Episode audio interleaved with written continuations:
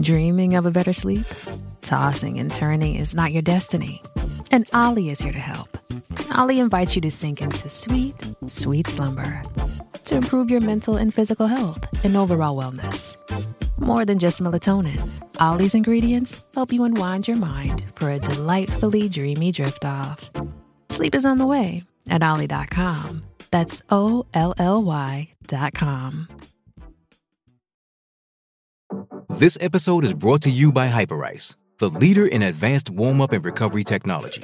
They have tons of innovative products, like Venom heated wearables to help soothe sore back muscles, Normatec compression boots to speed up recovery and increase circulation, and Hypervolt massage guns to improve mobility. Loved by athletes like Naomi Osaka and Erling Haaland. Try them yourself. Get 10% off your order with the code MOVE at hyperice.com.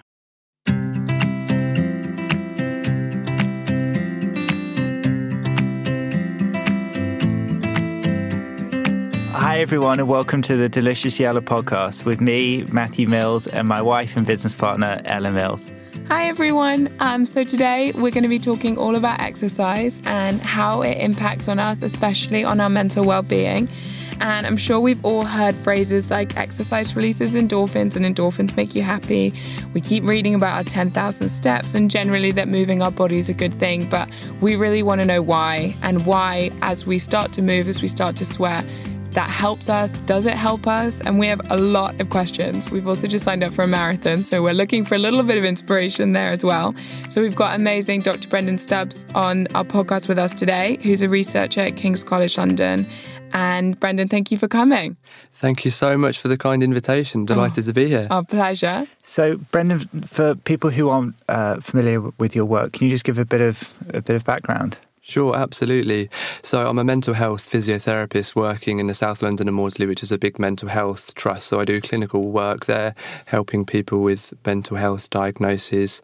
And then a large portion of my time is, is doing research, specifically looking at how physical activity and exercise uh, may improve our mental health or prevent us from getting mental health conditions in the future. So I've got a dual role, clinical and also doing research.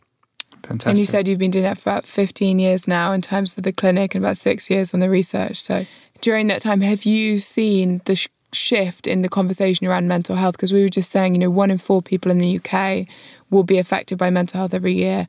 One in six people every single week will have some kind of issue with adverse mental health, be that anxiety or stress related kind of depression and things like that. Do you think the conversation's changing?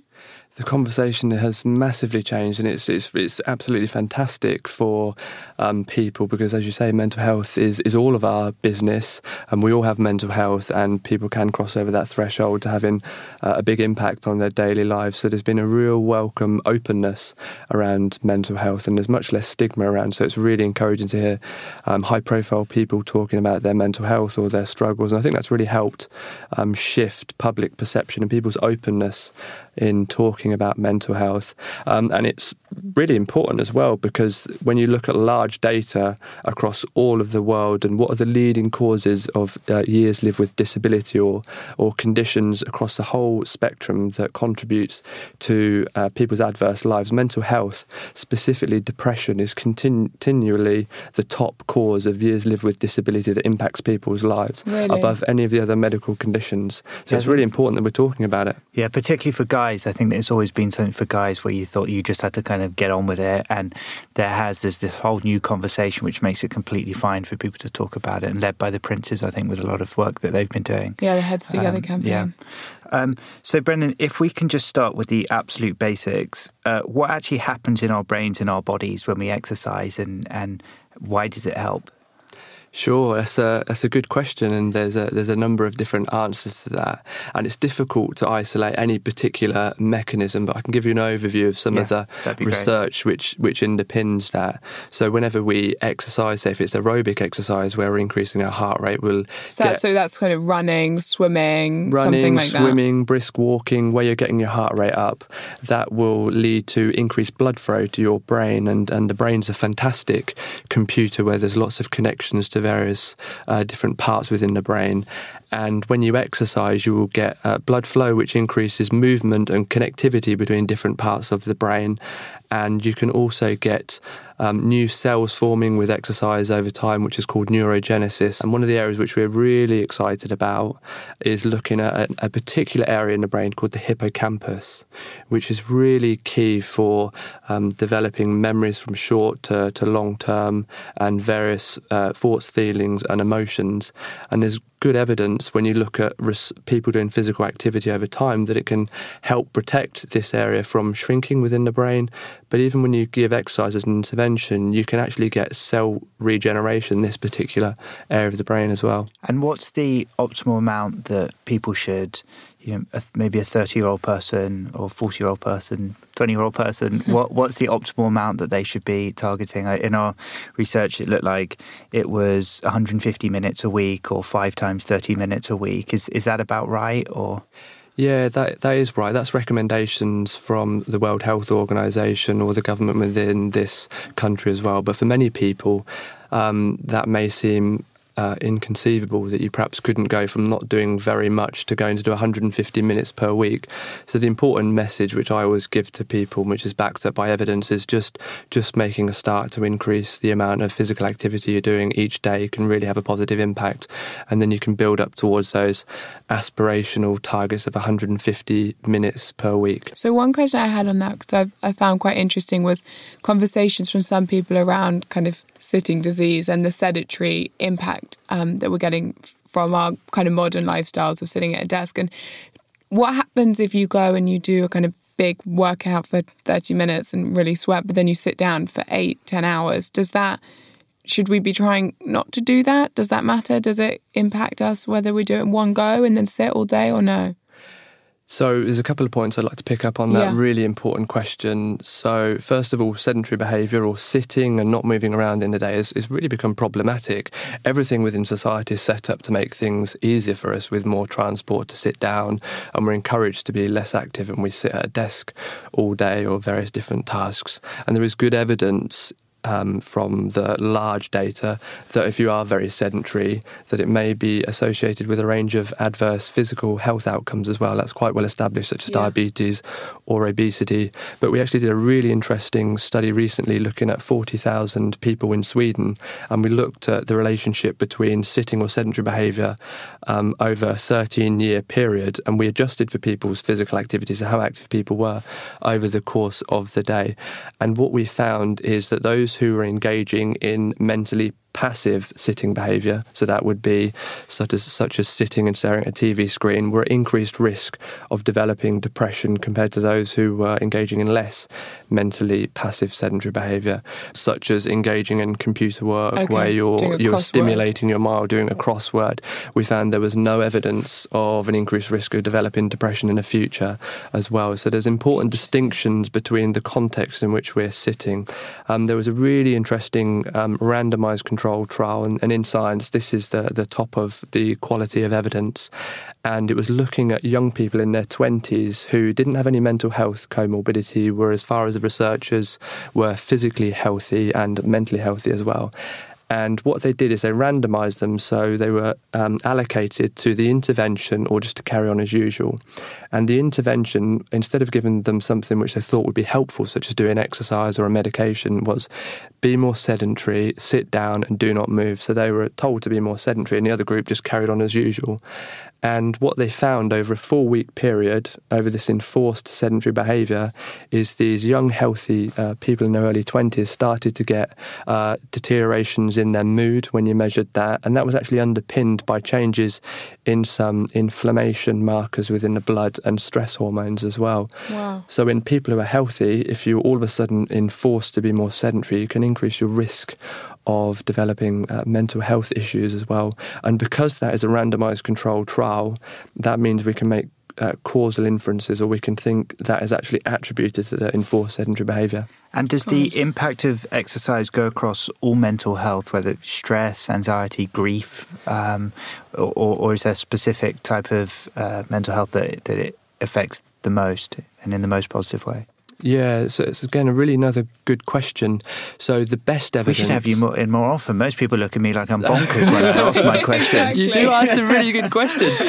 I could spend quite a long time answering that question. But what? Um, so the most evidence around exercise as an intervention for mental health is around depression. There's really robust evidence that aerobic exercise over 12 to 14 weeks, such as doing 90 or 150 minutes a week, is really effective in reducing people's depressive symptoms. Um, and it has comparable effects for mild to moderate depression as some psychological interventions as well. And, and, this is not to say that one should do one or the other. Clearly, everything is important, but it just goes to show the potency of, of exercise in depression. Um, and so, uh, a colleague in Brazil recently did a, a, systematic review where he collated all of the evidence to look at how does exercise work, and in over 40 randomized controlled trials, consistently found that exercise had a powerful reduction in people's depressive symptoms. There's also emerging evidence about resistive training as well. So, when you're working your muscles against some resistance training, that could be in a gym or some body weight um, resistive training, which can also really reduce your depressive symptoms as well. But as an intervention, there's also really good evidence that exercise can help people with post traumatic stress disorder as well. Um, that could be structured exercise. There's also evidence for yoga, also other anxiety and stress related conditions as well. But there's also really good evidence that it can help other more severe mental health conditions such as schizophrenia, or there's emerging evidence around bipolar disorder as well. So I've got a question. I was talking to someone very close to me this morning who who's really struggled with depression um, she's been on medication for a while now, and she said that during she had kind of two really challenging points there. During the second point, exercise really helped her, and she said the hardest part of it though was twofold: motivating yourself to actually do the exercise, and then on the other hand, it was a, sort of a bit like a drug. And at times, she wanted to then go and do it multiple times a day because she felt it was the thing that was really helping her. And she was asking, kind of, be interesting to understand a you know, how do you not make it become addictive um, and use it in a positive sense. And then be how do you actually when you are and i'm sure we've all felt this when you're in a difficult spot how do you find the motivation to then go and do it? Because it's probably the last thing that you actually want to do. Quite quite. And i'll answer those in reverse if i can. Brilliant. so um, so how do we get going? I mean i think we should you know take it easy on people who have mental health symptoms as yeah. well because uh, you know I'm fortunate today I'm in good health and, and well-being but I found it really difficult to get to the gym and motivate myself this morning. So it's it can be difficult uh, for all of us.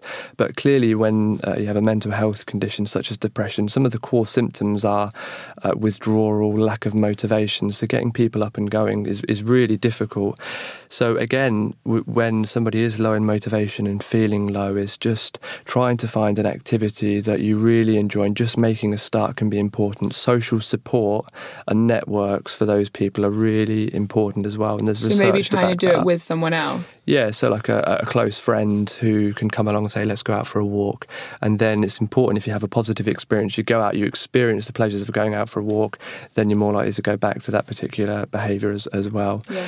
Also, professionals can support. So when you look at the evidence base and you look over time, is having professional support can really help people to start engaging in exercise with depression and also maintain that as well. Um, and uh, group settings have also been found to be helpful for people with depression as well. So there's a number of different strategies, and then you can set a number of goals for people, and you know, setting smart goals to help people get active can be important. And that then also taps into what we were saying at the beginning, isn't it? The idea of opening up the conversation, trying to be honest with people around you, and then try and get their support in arranging to do a class or a walk or a run or whatever it is with them, so that they do come and help you kind of get out the door. And, yeah. Yeah, and it's it's just that coming alongside someone and saying, "Let's go out and do yeah. something which you enjoy," which can be really, really helpful, and then people can engage in the enjoyment from from being active. And getting back to your uh, yeah, first question, the question. addictive point.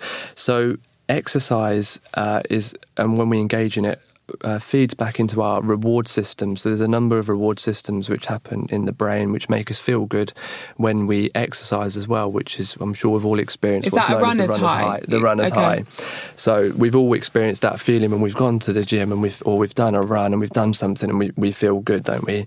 So clearly, for some people, that can become addictive because anything which makes you feel good, you are more likely to go back and want to do it as well. So, for, for, for those people, if they do have a mental health uh, comorbidity and they're finding it difficult to get going, as far as it goes, exercise is probably very safe to be addicted addicted to in the short term. Um, if you maintained that uh, wanting to go back and necessity to exercise over any period of time, then it's probably something to look at. But in the earlier stages of a mental health condition, um, it's probably quite a healthy thing to uh, replace to get you out the door. Okay, that's really, really interesting. So, is it more powerful if we're looking at exercise in conjunction with things like sleep and diet, or does it work on its own too? Again, Matt, I've got to say, very good question. Andy, you are the you man. really loaded up. You, you are coming in every episode from now on. Okay. You are co-hosting. well, okay. Am I fired? Yeah, yeah. Liz, unfortunately, going to so, have to leave. so, so clearly, exercise on its own can have a potent impact. So when we do randomized control trials, we can truly say, is it the intervention which we're giving which makes a difference? And we can say that exercise as an added thing compared to no treatment works. But I'm sure we've all experienced that if we start engaging in some exercise, we start eating better, then we're much more likely to have a positive impact as well. And within the whole well-being and wellness movement, the more which we tie in all aspects of lifestyle, the more likely we are to have a positive impact. Um, as well. So if you can include doing your physical activity with eating a, a, nutritious food, then that will have a positive impact as well. And clearly, also having a good sleep. Um, hygiene and routine as well is also really important, and that whole package can be really potent to maintain our well-being, but also help when we have a mental health condition too. But it's a positive cycle, isn't it, as well? Because when you sleep, you have more energy, yeah. And so and and but then exercise helps you sleep helps, better, doesn't it? it? And then yeah. when you exercise, you want to eat better as well because you don't want to go give up everything you've just done in through the run you've been on or in the gym by go eating something unhealthy. So I um yeah, they all go so yeah. closely together and it's just so important to look at all of those aspects when we want to address sort of whole person well-being as well. Just creates a cycle. It feels yeah. like it creates a really positive cycle. So, if anyone's listening and they are maybe in a kind of slightly difficult place in their life right now, not necessarily kind of very, very serious, um, but just struggling with a bit of anxiety, low mood, kind of milder depression sort of thing, do you have any sort of top tips or advice that you would give them from your experience working with patients of things that they could maybe look at start implementing in their life today, small changes that they could make? Yeah, sure. So just making small changes and be reassured that small changes in your daily routine can make a big difference. So perhaps you're not feeling particularly great and you may be stressed and anxious. So just going out for a five minute walk on your lunch break or in the morning is a really important start to getting you along that physical activity continuum. And then once you make a start, it's much easier to make bigger changes. And often taking that first step is really difficult as well. Also, surround yourself positive people or friends, and that can be really difficult if you're feeling low and depressed as well. But having that support around us can be really important to help us be active and also stay and remain active as well. So that's also important as well. But importantly, find something which you enjoy um, because if the uh, you, know, you don't particularly like doing running, then then don't do running. Go and find something which you enjoy. There's really good evidence that all types of movement can be really beneficial for your mental and also your physical health as well. So just getting started, find something you enjoy, and try and do it around people who have a positive impact on your life. Yeah, I found that I've I've definitely struggled with my mental health over over the last kind of five six years a lot and i tried all kinds of different exercises I you know see people doing them online and think i should do something like that and i didn't enjoy them and i found yoga and for me i started doing yoga pretty much every day before work and it's been so transformative for my mental health, kind of more so than any tool I've ever found. And I'm sure as well, so much of it is that I love it yeah. and it's a routine for me. And I, I know the studio, I know the teachers. So I, even when I don't want to go, I still go, and the power it has is massive. Whereas you're you actually quite like a burpee and things like that, or you're open to. Uh, whereas if someone tried to make me do that every day, I would never ever do it, and so I wouldn't feel those No, benefits. but it's been noticeable with Ella when she does yoga and she does exercise, or we have a routine where we walk, take Austin, our dog, for an hour walk in the morning. Um, it's amazing the difference in shift that that creates for Ella. 'cause it just give her, her space to think, you know, Yeah. and um, it's it's really really tangible that difference that, that that she gets in that. With with me, I'm I feel like I'm I Matt's the most balanced person you'll ever meet in your life. Okay. I don't know about that. But um, I, yeah, I, I enjoy doing exercise. I've played sport my whole entire life, Yeah. and so I've always absolutely loved it. I got slightly out of the habit and routine of going to the gym. I actually just joined a gym uh, recently, which I'm really, really enjoying. We're going to start training for the marathon. We want to make it a long, Fantastic. slow build Yeah, uh, for, that's for the great. marathon. Yes, it's good to hear about runner's high because I've never high. experienced that yeah, before. I always just I always just have to run as low. We actually did half a marathon um, a couple of years ago, Okay. and we hated it. Did you? We actually the funny thing about it was was I actually I actually kind of enjoyed it, but I got to the end and I thought anyone who can run a marathon is literally like they are a different form of creature to me. I couldn't walk. I think I might have been able to walk about another 20 steps after the finish line, but that was it. I just sat there in a heap, Yeah, not being able to move. I mean, it was brutal. And so I thought I'm going to have to run another one again when we do the marathon. Yeah, It's- but I now don't we know, quite know know it's how building up our brains and all Yeah. the pathways in the brain. You've so got time as well. Yeah. I mean, you've, you've got time, but that's also really good within sort of you know, relationships as well. With doing that exercise together has a really powerful impact on longevity um, as as well in terms of doing it. But yoga's a fantastic exercise yeah, as well as really good evidence coming for mental health, and also one particular. Um, Sort of hormone which can impact stress, like cortisol, is there's really good evidence that yoga can reduce cortisol. So we're still we've still got a lot to learn Yeah. about how exercise improves our mental health, but we do know it works. Particularly yoga's got great benefits. yeah. I find it's like magic for me. I walk in and I can be so stressed, and I walk out an hour later feeling like I've couldn't I can't even remember what I was stressed about. It's it's so powerful. And again, so if I go to sort of gym or do some exercise in the morning, it just completely shifts my mindset and just builds up that resilience wi- within me to sort of be able to go about today. It's fantastic. Yeah, I've actually noticed it. I just started exercising going, and going to the gym properly. Um, even just a few weeks ago, I joined, and on well, it's Friday today, and on Monday I went to the gym. We've had a really full-on week this week. It's been hmm. really, really busy. Really early starts, working late, and on Monday I went to the gym, and I had a re- stressful day on Monday, but I felt okay. Hmm. Um, and then I, I've had really early starts Tuesday, Wednesday, Thursday, and haven't been able to go to the gym. And it, now it has actually shifted me. I've just felt so much more stress throughout the day as a hmm. result of not having that. Not it just it creates just space. I feel like for yourself just to go and it, it's it really is. You just your brain just goes somewhere else during that time. Yeah, it's it's it's just such a powerful thing, and it's really that you you time as well. I find for me when I go to the gym, it's that time of really giving myself to look after my health and well being as well. Because not too far back myself, I found myself at a desk all day, sitting and writing about the benefits of an active lifestyle, how good not doing. exercise. Yeah. Yeah, and my, my girlfriend is in the sort of fitness industry and she does lots of fitness all of the time. And she just said, you know, you're just writing about it, but you're not really doing it. And I just thought, Yeah. I've really got to do something because I'm becoming a massive hypocrite sitting down all day writing about how good the active lifestyle is. And yeah, really just for my routine, just been creating that time with myself to, to be active and just to have those positive impacts. So one thing I'm fascinated by is the ten thousand step concept. It's something that I try. My mum used to try and do it absolutely every day, and would get she'd get to the end of the day and she'd just start walking around her kitchen table to try and get to ten thousand Yeah. steps um, if she wasn't quite there. And uh, it's something I try and do every single day. Um, it feels a bit of a random number though. Why ten thousand? Is there actually science behind it, or is it just a nice big round number that you can give people? So I think it's a bit of both. I mean, I mean, what happens when people do nine thousand nine hundred ninety nine? Yeah. Does that mean you don't get the benefits? yeah, well, of well, course. of course not. It's on a con- it's on a continuum.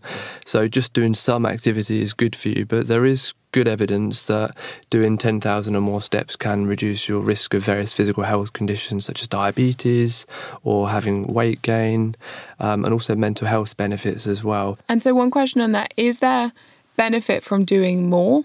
You know, in terms of what you were saying about the pathways that are created in your brain and things like that as you're exercising, are we going to get more pathways and things being created if we exercised an hour a day rather than 30 minutes? Or actually, is there a point at which you get to where it's sort of happened and then it doesn't matter if you do anymore?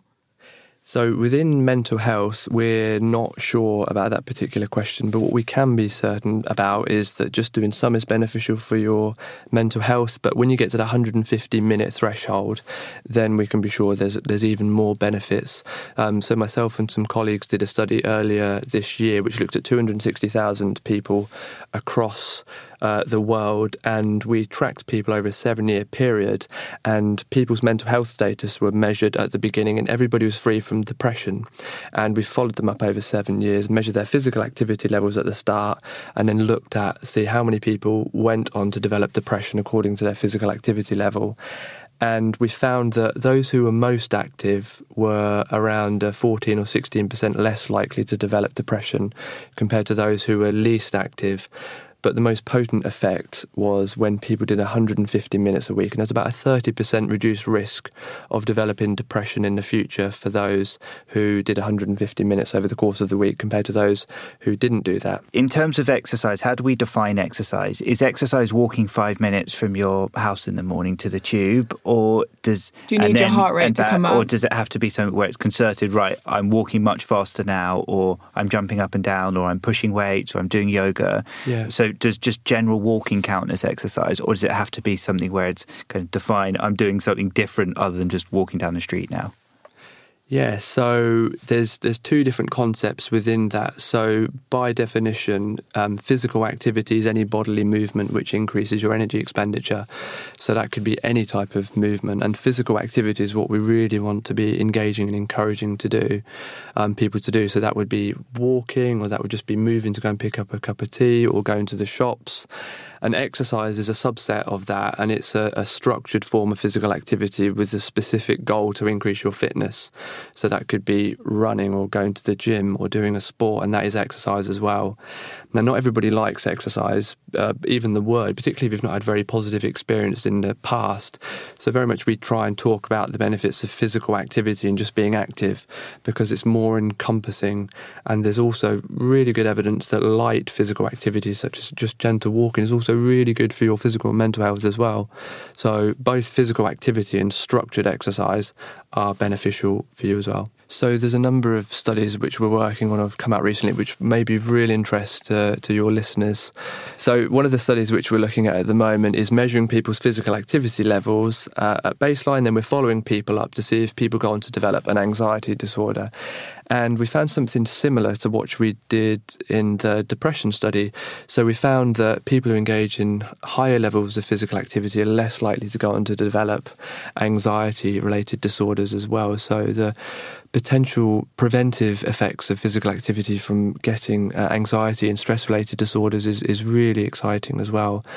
Um, another study which we've done quite recently is looking at what happens when you give exercise as an intervention um, versus control conditions to this key area in the brain called the hippocampus. Which is um, what we talked about right at the beginning. Which is what we talked about right at the beginning. And this hippocampus region is really important for um, consolidating memories from short to long term and also thoughts, feelings, and emotions. So if we look at sort of dementia or if we look at depression, the hippocampus often shrinks in these conditions as well. And what we've been able to demonstrate in over 700 people is that exercise can increase this area in the hippocampus from people's baseline compared to a control condition.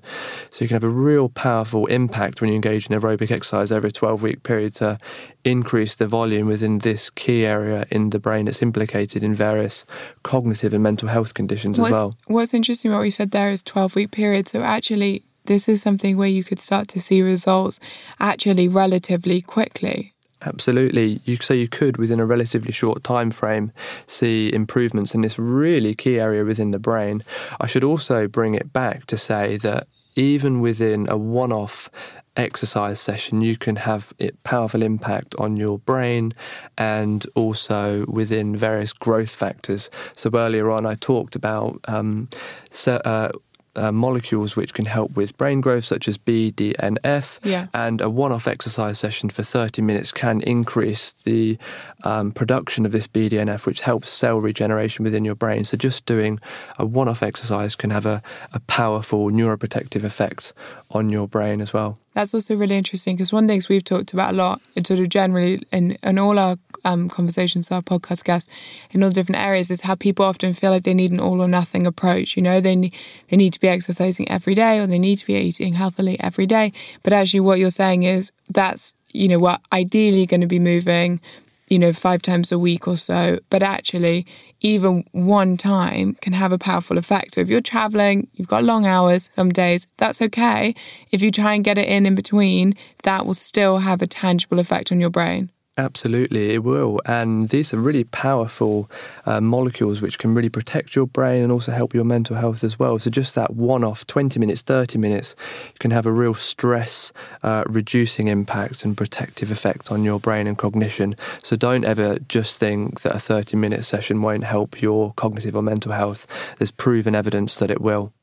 And when you say cognitive, so even if, if we take one step outside of mental health issues, for people who are feeling pretty good now, but it, it the exercise will still have that powerful impact on their brain in terms of just kind of mental clarity for the day or um, kind of general cognitive ability. Yeah, absolutely. So there's really good evidence that that one-off session of exercise can improve people's uh, cognition, concentration, attention as well. And if you look at um, brain scans, you can also see increases in connectivity be- between various areas within the brain as well. So just from that one-off um, exercise session, you can have powerful impacts on people who don't have any mental or cognitive health impact.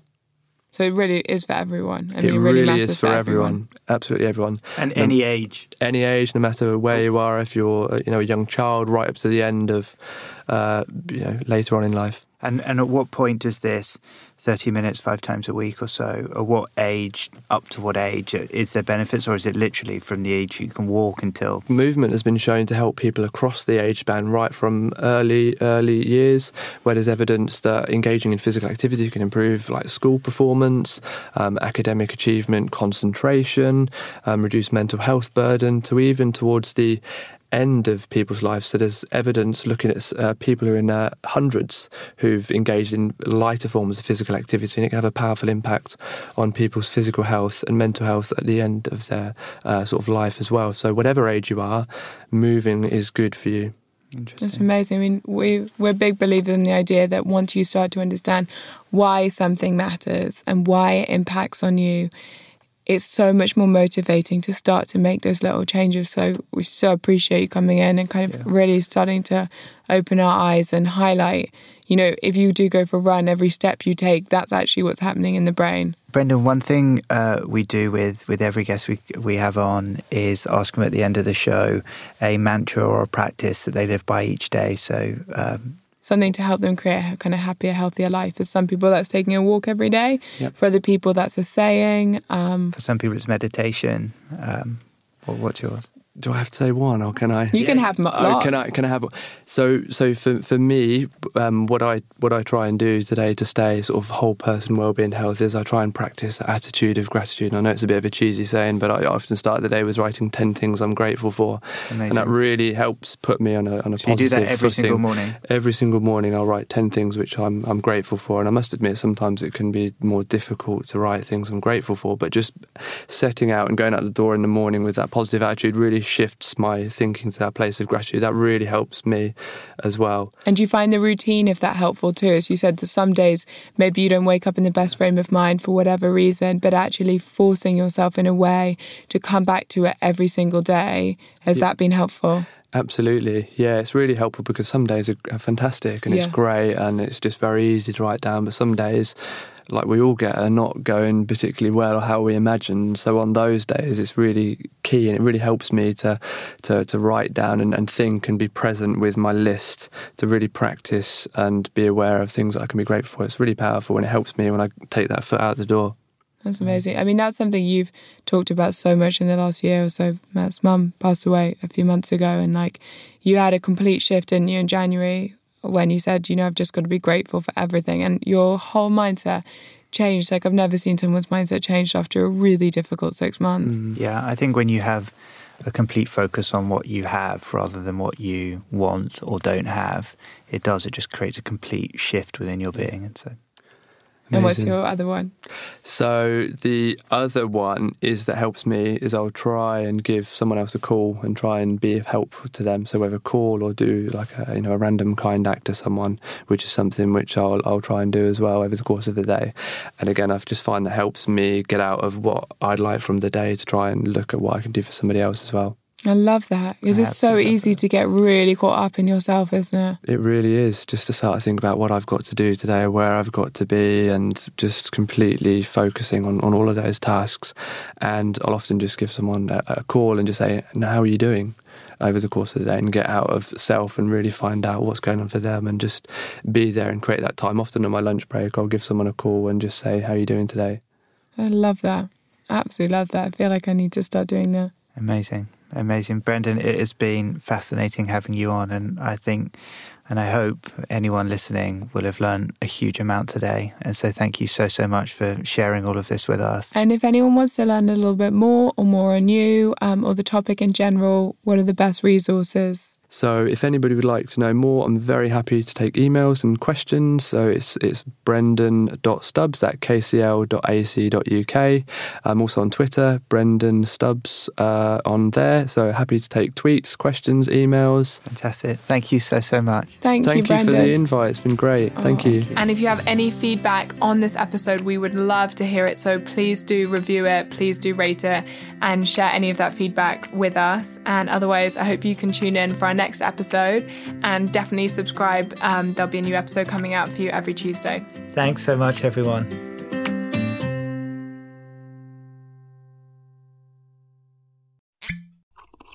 Ah, mmm. The first taste of rare bourbon you finally got your hands on. That's nice. At caskers.com, we make this experience easy.